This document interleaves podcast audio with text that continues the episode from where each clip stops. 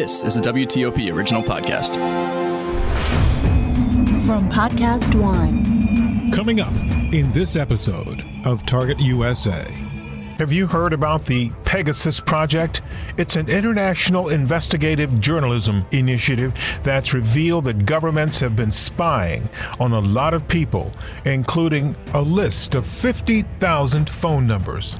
All over the world, people have been targeted through their mobile phones. And what we discovered is that um, NSO Group was um, leasing or selling or whatever they do um, this software package to a lot of uh, I would say, less than democratic countries around the world. Drew Sullivan is co founder and publisher of the Organized Crime and Corruption Reporting Project. And these countries were taking the software and essentially using it to spy on journalists, spy on opposition, um, uh, uh, parties and candidates, to spy on activists, civil society, human rights defenders, um, and each other. We'll tell you exactly how the spy program worked, technically and ideologically, coming up on this episode of Target USA, the National Security Podcast. From WTOP in Washington, D.C., this is Target USA. Russia could render huge harm to this country. North Korea's secret missile capable of reaching the whole of the United States. Dangerous terrorist. DC is repeatedly mentioned as someplace they would like to seek an attack. Cyber criminals. Decryption successful. America has a target on its back. And on this program, we investigate the threats, the people behind them, the agencies fighting them, and the impact on you. This is Target USA, the National Security Podcast.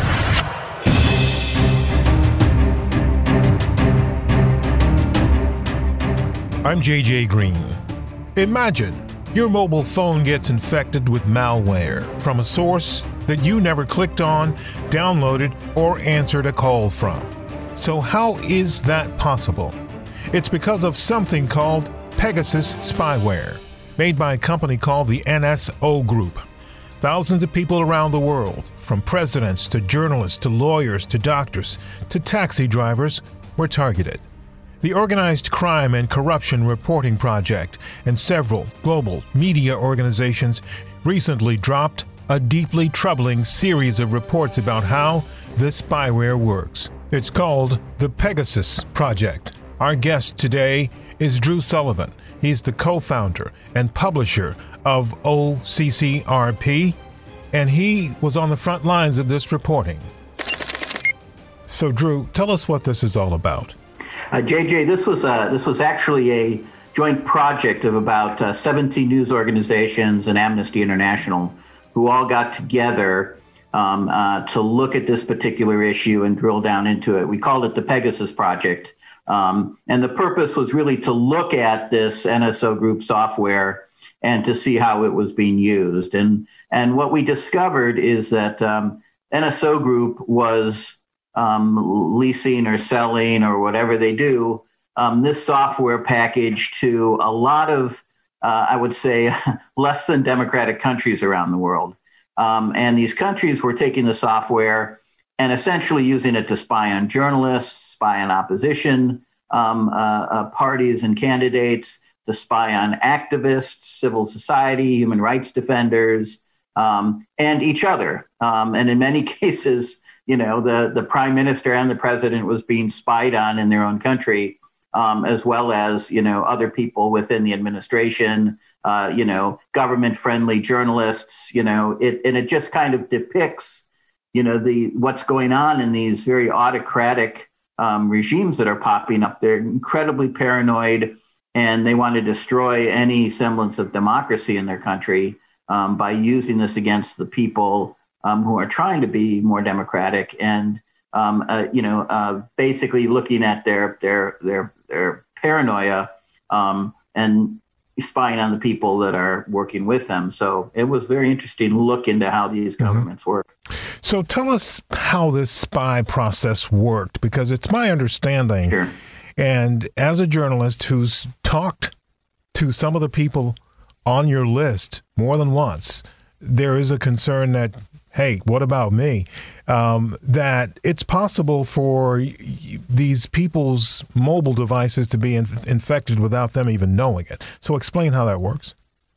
Yeah, this is what's called zero click um, uh, software, and it exploits weaknesses in cell phones and in various apps on your cell phone um, to essentially get in there without you having to click on anything. In the old days, they had to kind of do a fishing expedition where they would go out and send you messages and and uh, hope that you clicked on something. With this new software, they can essentially just get right on um, to your phone by sending you an iMessage that you will never see. And so it's using uh, exploits that are that are in you know we call them zero day exploits. They're exploits that are not known in in you know Google phones and in iPhones and and uh, probably other phones and um, it's extremely difficult uh, to, to see this happening uh, unless somebody goes in and forensically looks at it. And the problem is, is once in your system, they have 100% control. They have more control of your phone than you do. In fact, they can look at your pictures, they can listen to you, they can turn on your camera, they can uh, read your email, um, they can they can uh, get the cookies or the various things that that you've logged onto your Facebook, and they can get access to your Facebook account. They can get your, you know, your bank account, pretty much anything. So um, uh, anything your phone is connected to, they can uh, theoretically go in and and uh, and mine and use that in any way they want. And this is pretty high end software. So in this case, it was mostly being used by you know governments to spy on people. Where did this come from? This was built by a, um, a software company called NSO Group, uh, based out of Israel. Um, and they've been around for about 10 years or so. And they basically just grew big, you know, in the, in the, with the growth of, uh, of phones, you know, they, they just, you know, joined that, that wave and, um, and worked on cracking phones. And in the early years, they did things that were, you know, pretty crude. They would even call you up and, and try to get you to, to do something. Um, but as the level of sophistication has grown and the company has grown, um, they've gotten these much more sophisticated exploits. And there's a there's a whole business of this. I mean, you can go into the dark web and they sell these exploits when people find them, you know, for millions of dollars, and um, and companies buy them and and they use them to uh, crack people's phones. And when they get patched, they find others or they have others in store that they can use. And a surprisingly large amount of apps and uh, and a large number of types of phones were easily exploited. And it looks like you know the the Apples and the Googles are really not spending the money to secure these phones as effectively as they could. They had multiple exploits on these phones. This was not just one exploit. They you know when the phone would would uh, fix something, they would immediately have another exploit um, in its place. So um, it, it's pretty clear that the American businesses, which don't really pay a price for their phones getting hacked, um, you know, have been, uh, to be quite honest, uh, lazy and not spending enough resources really in securing their phones. The the list of people that you have that have been targeted by this software is kind of mind blowing. Fifty thousand phone numbers, uh, at least part of this this leak of information you've got. Um, there may be more, I don't know, but uh, maybe you can tell us about that. But you've got journalists, activists, doctors, academics, uh, lawyers, prosecutors, politicians, government officials, military officers, and business people. Who are some of the people that are on this list that have been targeted? And can you give us a sense of, of, of how some of these folks actually got targeted? Yeah, so it's, it was really quite interesting. I mean, they, this ranges from you know somebody's uh, driver. Our, our journalist in uh, Azerbaijan, her driver was was was hacked, and um, you know as well as her, as well as family members, all the way up to presidents. So you know Emmanuel Macron in in France um, uh, seemed to be hacked by um, you know in, uh, by a, a client coming out of Morocco. South African president, you know Cyril Ramaphosa uh, Mexican President uh, AMLO, uh, Andres Manuel Lopez Obrador, um, wasn't hacked, but 26 people around him, including family and assistants and other people, were hacked. He doesn't carry a phone, I believe, um, but every, every, single person around him uh, was hacked, and that was when he was not president. That's when he was an opposition leader. Um, but but 14 presidents and prime ministers were hacked um, with this. So I mean, this really ran the gamut of uh, everybody from the powerful to the low. It was whoever they wanted to get information from. These governments, um, they simply hacked, and you know, some of it was based around you know big um, political events. Some of it was based around you know journalists getting out of prison or you know activists doing a protest, and as soon as they were you know they left the protest, their their phones were hacked. Um, a number of cases where there were meetings and everybody came out of the meeting with their phones hacked you know so so it was all really dependent on what the individual intelligence or police agency was interested. What we found is we didn't find many uh, terrorists or organized crime figures on the list. We found mostly you know uh, journalists as you said and doctors and civil society people.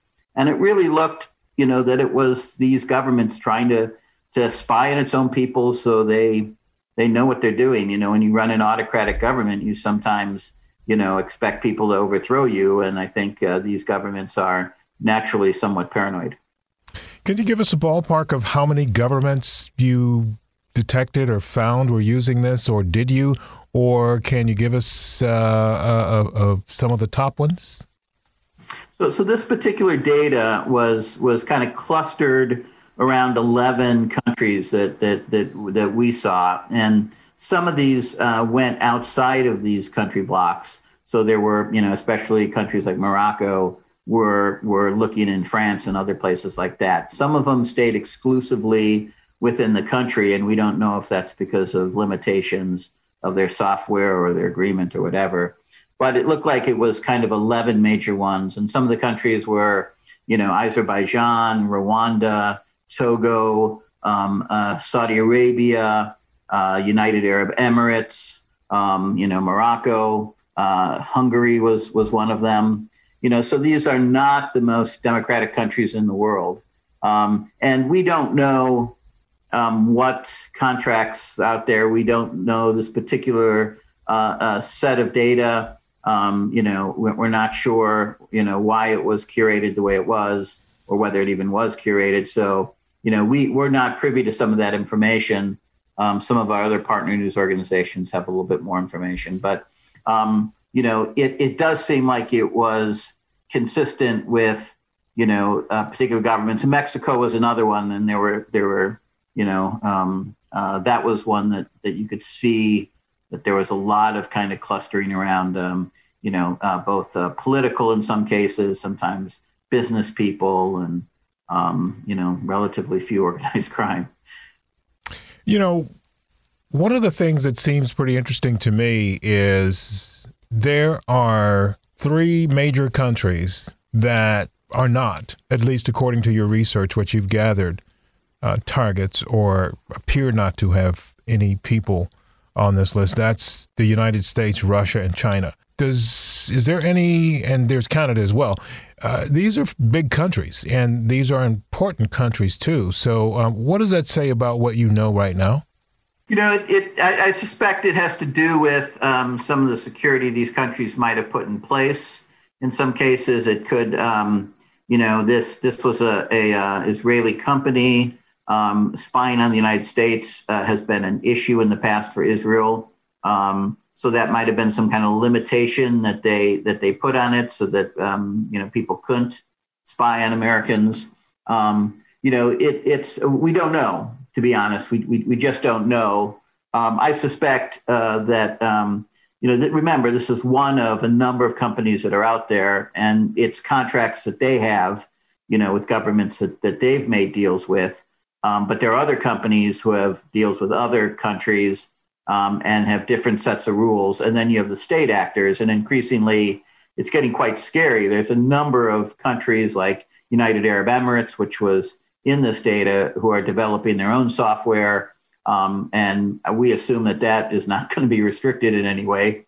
Um, and so uh, this is kind of a new age. It's the age of information war. And, and you've seen it in the Chinese hacks that have been happening in the United States recently. Um, there's a lot more. There's a there's an active hot war of hacking each other um, by these countries, and they're using this software and they're using their own software and they're using other tools, you know, including physical entry into places to get information that they need. So there's a hot war, world war in information, you know, theft, and that's what's so interesting about this. This is this is the tip of the iceberg to, to what's actually going on. So um, one question about um, the U.S. and the UAE, and something that I ran across a couple of years ago, and that was some information indicating that there was a whole group of former intelligence analysts who worked at the National Security Agency that ended up working for some project called, I think, Project Raven um, in the UAE. Uh, and they actually had been you know, helping them hack people inside the U.S., including, I think, the first lady at the time, um, Michelle Obama. Um, so, is this what you're talking about when you talk about the this variety of unknown platforms? Absolutely.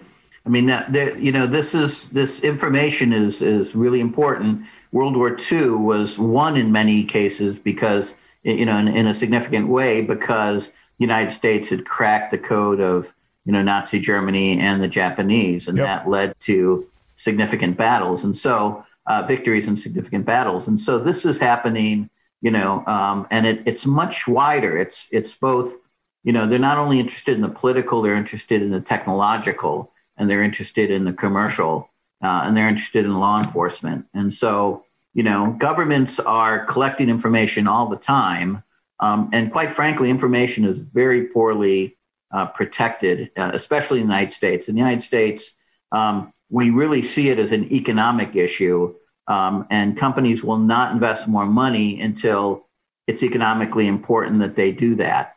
And um, you know, most companies who have been hacked in the United States are not obligated to tell you that they've been hacked, and so consequently, there's far more um, industrial hacking that's been going on um, in American companies and has come out in the media. And, and, and consequently, the damage is much more significant than people realize. Um, and when this is taken to the military level um, and the political level and the you know uh, you know the, uh, the, the industrial level, it, it really is um, pretty scary um, that people are having such an easy time accessing this information. Is there a way to know if you've been hacked? It's very difficult, um, and it's very difficult to protect yourself. Uh, you you really have to um, uh, have an expert look at your computer or your phone. Uh, you know, many of these softwares delete themselves. You know, when you turn when you turn off your computer, and they have to reacquire you later. They have to rehack you, um, and that's to, to keep you know um, proof on the computer. But there are some ways you can look at um, and, and some addresses that these softwares are sending information um, that are known to be related to particular groups, such as the NSO group. And that's how we were able to really identify what was happening. And so, if you have that kind of expertise, but there just isn't the commercial expertise out there to service everybody, most people are not hacked you know, e- even though this is very, very widespread, most of it is dedicated to the Jeff Bezoses and the, you know, the, Barack Obamas and the Donald Trumps and the people who are important and the journalists because a lot of information comes into journalists and goes back out.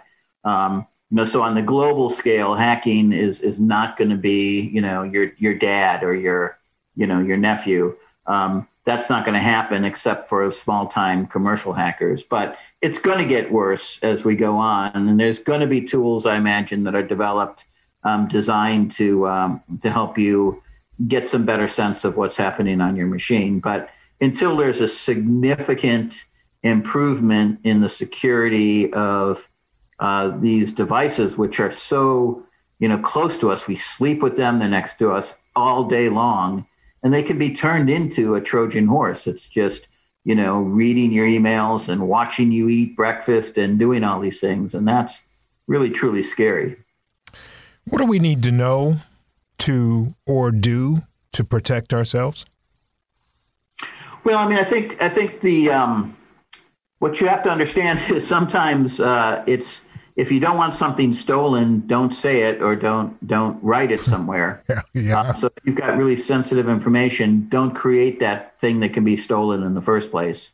Um, you know, go old fashioned. You know, meet with people, go out and have coffee with them instead of uh, you know talking to them on the phone. You know what? Believe it or not, sorry to interrupt. I'll let you get back to that, but I started doing this right around the time bef- just just before Edward Snowden did what he did. There was a group of us who work in national security who said, "Okay, this is no longer safe to do." So, you know, we started doing exactly what you said. But please continue. Yeah, you go. You know, send a, a mail to somebody. You know, I mean that, that's right now a more secure way of, of you know doing it. But I, I think really what you have to do is if you really uh, are in a situation where you're concerned about your security, um, and you do have information that you have to send people that is valuable, you need to create multiple channels. Um, you know, I've got about five phones right now um, that I use, and uh, I use them for different purposes. Uh, the other thing is, you know, there are there are other tools that that you know um, you can you can use. You can just use um, uh, laptops like a, a Chromebook. You know, that doesn't have a chip in it. It doesn't have a compute. It doesn't have a phone chip in it. Um, you know, and so you know it's a little bit safer, and then everything is stored in the web. You know, which in an encrypted form. So you know, if you're storing information, you encrypt it um, you know, if your data is at rest, as we say, you you encrypt it, and if it has to move, you encrypt it where you can, but you send it through multiple channels so that they can't get the full message. The question that I was going to ask you before I kind of got so deep into the nuts and bolts was what was it that you found? How would you summarize what you found and what it means?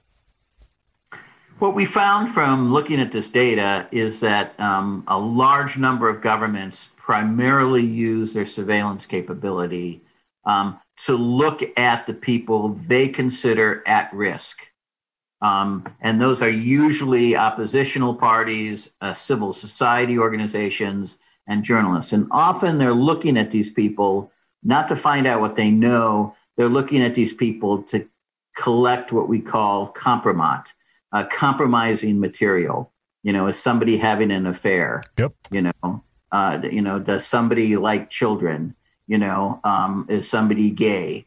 You know, they'll, they'll look at things that that will be used against people in that context of that of that particular country. Um, and so um, that's what often they were doing. Um, and then they were also using it to file charges against people um, and and to to create a case to file criminal charges. And so these were countries that have really been destroying, you know, anybody's ability uh, to to really um, uh, contend their control of the country. Um, and that's really where a lot of things are heading. I mean, it's these autocratic uh, uh countries that are that are unfortunately captured states. You know, they're in the control of a particular political party and that party does not want to give up control. So one thing is to capture a state, another is to keep it. And in many of these countries, um, that's what it was that they were actually doing is they were consolidating and keeping power and crushing the opposition. Well, I want to say that this um, project that you put together, the Pegasus project, is um, pretty phenomenal. It's very phenomenal, frankly. Um, and there is so much information here. I would just encourage everyone to go look at this. And you see, again, what you said there's 17 news organizations, I think, others that participated in this project. And this, the rigor of that kind of consortium is off the charts. And forgive me for using that kind of lazy terminology, but this is a true magnet for authentic journalists this kind of work. And I think uh, what you've done here is something that we hopefully will have much more of in the future. Before I go, I want to ask you one other thing. I don't want to end on this question because it involves a certain degree of hilarity, but I don't want to end on this question. I just want to ask it to make sure we get in here, get it in. You know, I was reading your bio it says before you became a journalist, you were a structural structural dynamicist on the space shuttle for Rockwell Space Systems. You have a degree in aerospace engineering from Texas A&M, and you're a professional stand-up comedian, acting in four films, and you play the bodhrán in the o- the only authentic Irish Celtic band in the Balkans. So the question I want to ask you is how does all of that add up to today? I mean, how did you use all of that to do the work you're doing today? How did it contribute? Well, but, yeah, hard, hard work and hard play. Uh, you know? you got to have hobbies, huh? exactly. You got to, you got to, you know, that life as an investigative reporter on organized crime and corruption is not always uh, oh yeah uplifting career, and so you have to have some time to blow off steam. Yeah, so you did that, and um, congratulations to you for being able to do that. I'm curious to know what those films were, but I'll ask you that offline. But um, before we go, um, back to the, the serious nature of what it is we're doing today. Um, is there more to this? Uh, are you continuing to dig on this? Certainly. I mean, we, we've only been able to identify, you know, 95, 96%. Uh, I mean, uh, uh, only 4% or so, 95 or 96% of these phone numbers are, are still not identified. Um, so there's a lot more names in there. Wow. Um, we'll, we'll continue to, um, uh, to look at this and we follow all our stories up. I mean, nothing ever dies. You, you got to keep following things up. And, um, you know, this is a group of organizations that are, um, uh, really good. And, um, you know, they're all going to continue um, looking at these issues and following them as they develop. And, you know, when you do a story like this, sometimes people give you more information. Um, and so, uh, you know, it leads to additional stories. Well, um, again, congratulations because this is brilliant work. And um, I've been a fan. didn't think I'd have the opportunity to talk to you today because I wasn't really thinking that um, I'd be working on this today. But when the opportunity came up, I said, this is an absolutely perfect opportunity to talk about this, considering what's going on in the world today, especially in the United States when we talk about China, Russia, Iran, North Korea, and you know the freelance hackers, et cetera, people using traditional methods of hacking or what we call traditional now to hack into governments and important people and just regular people and organizations. To have this information out there today uh, introduces a whole new level of understanding, I believe, for people when we start looking at the risk and the trouble that's out there. So, thank you for this. Is there anything you want to add? I just uh, want to say that uh, you've done a great job, and I always enjoy your uh, your reports. All right. Well, thank you. I appreciate that. Um, and I'm hopeful that we'll have another opportunity to talk with you again in the future. Anytime, JJ. That's it for this episode of Target USA. Coming up in our next episode.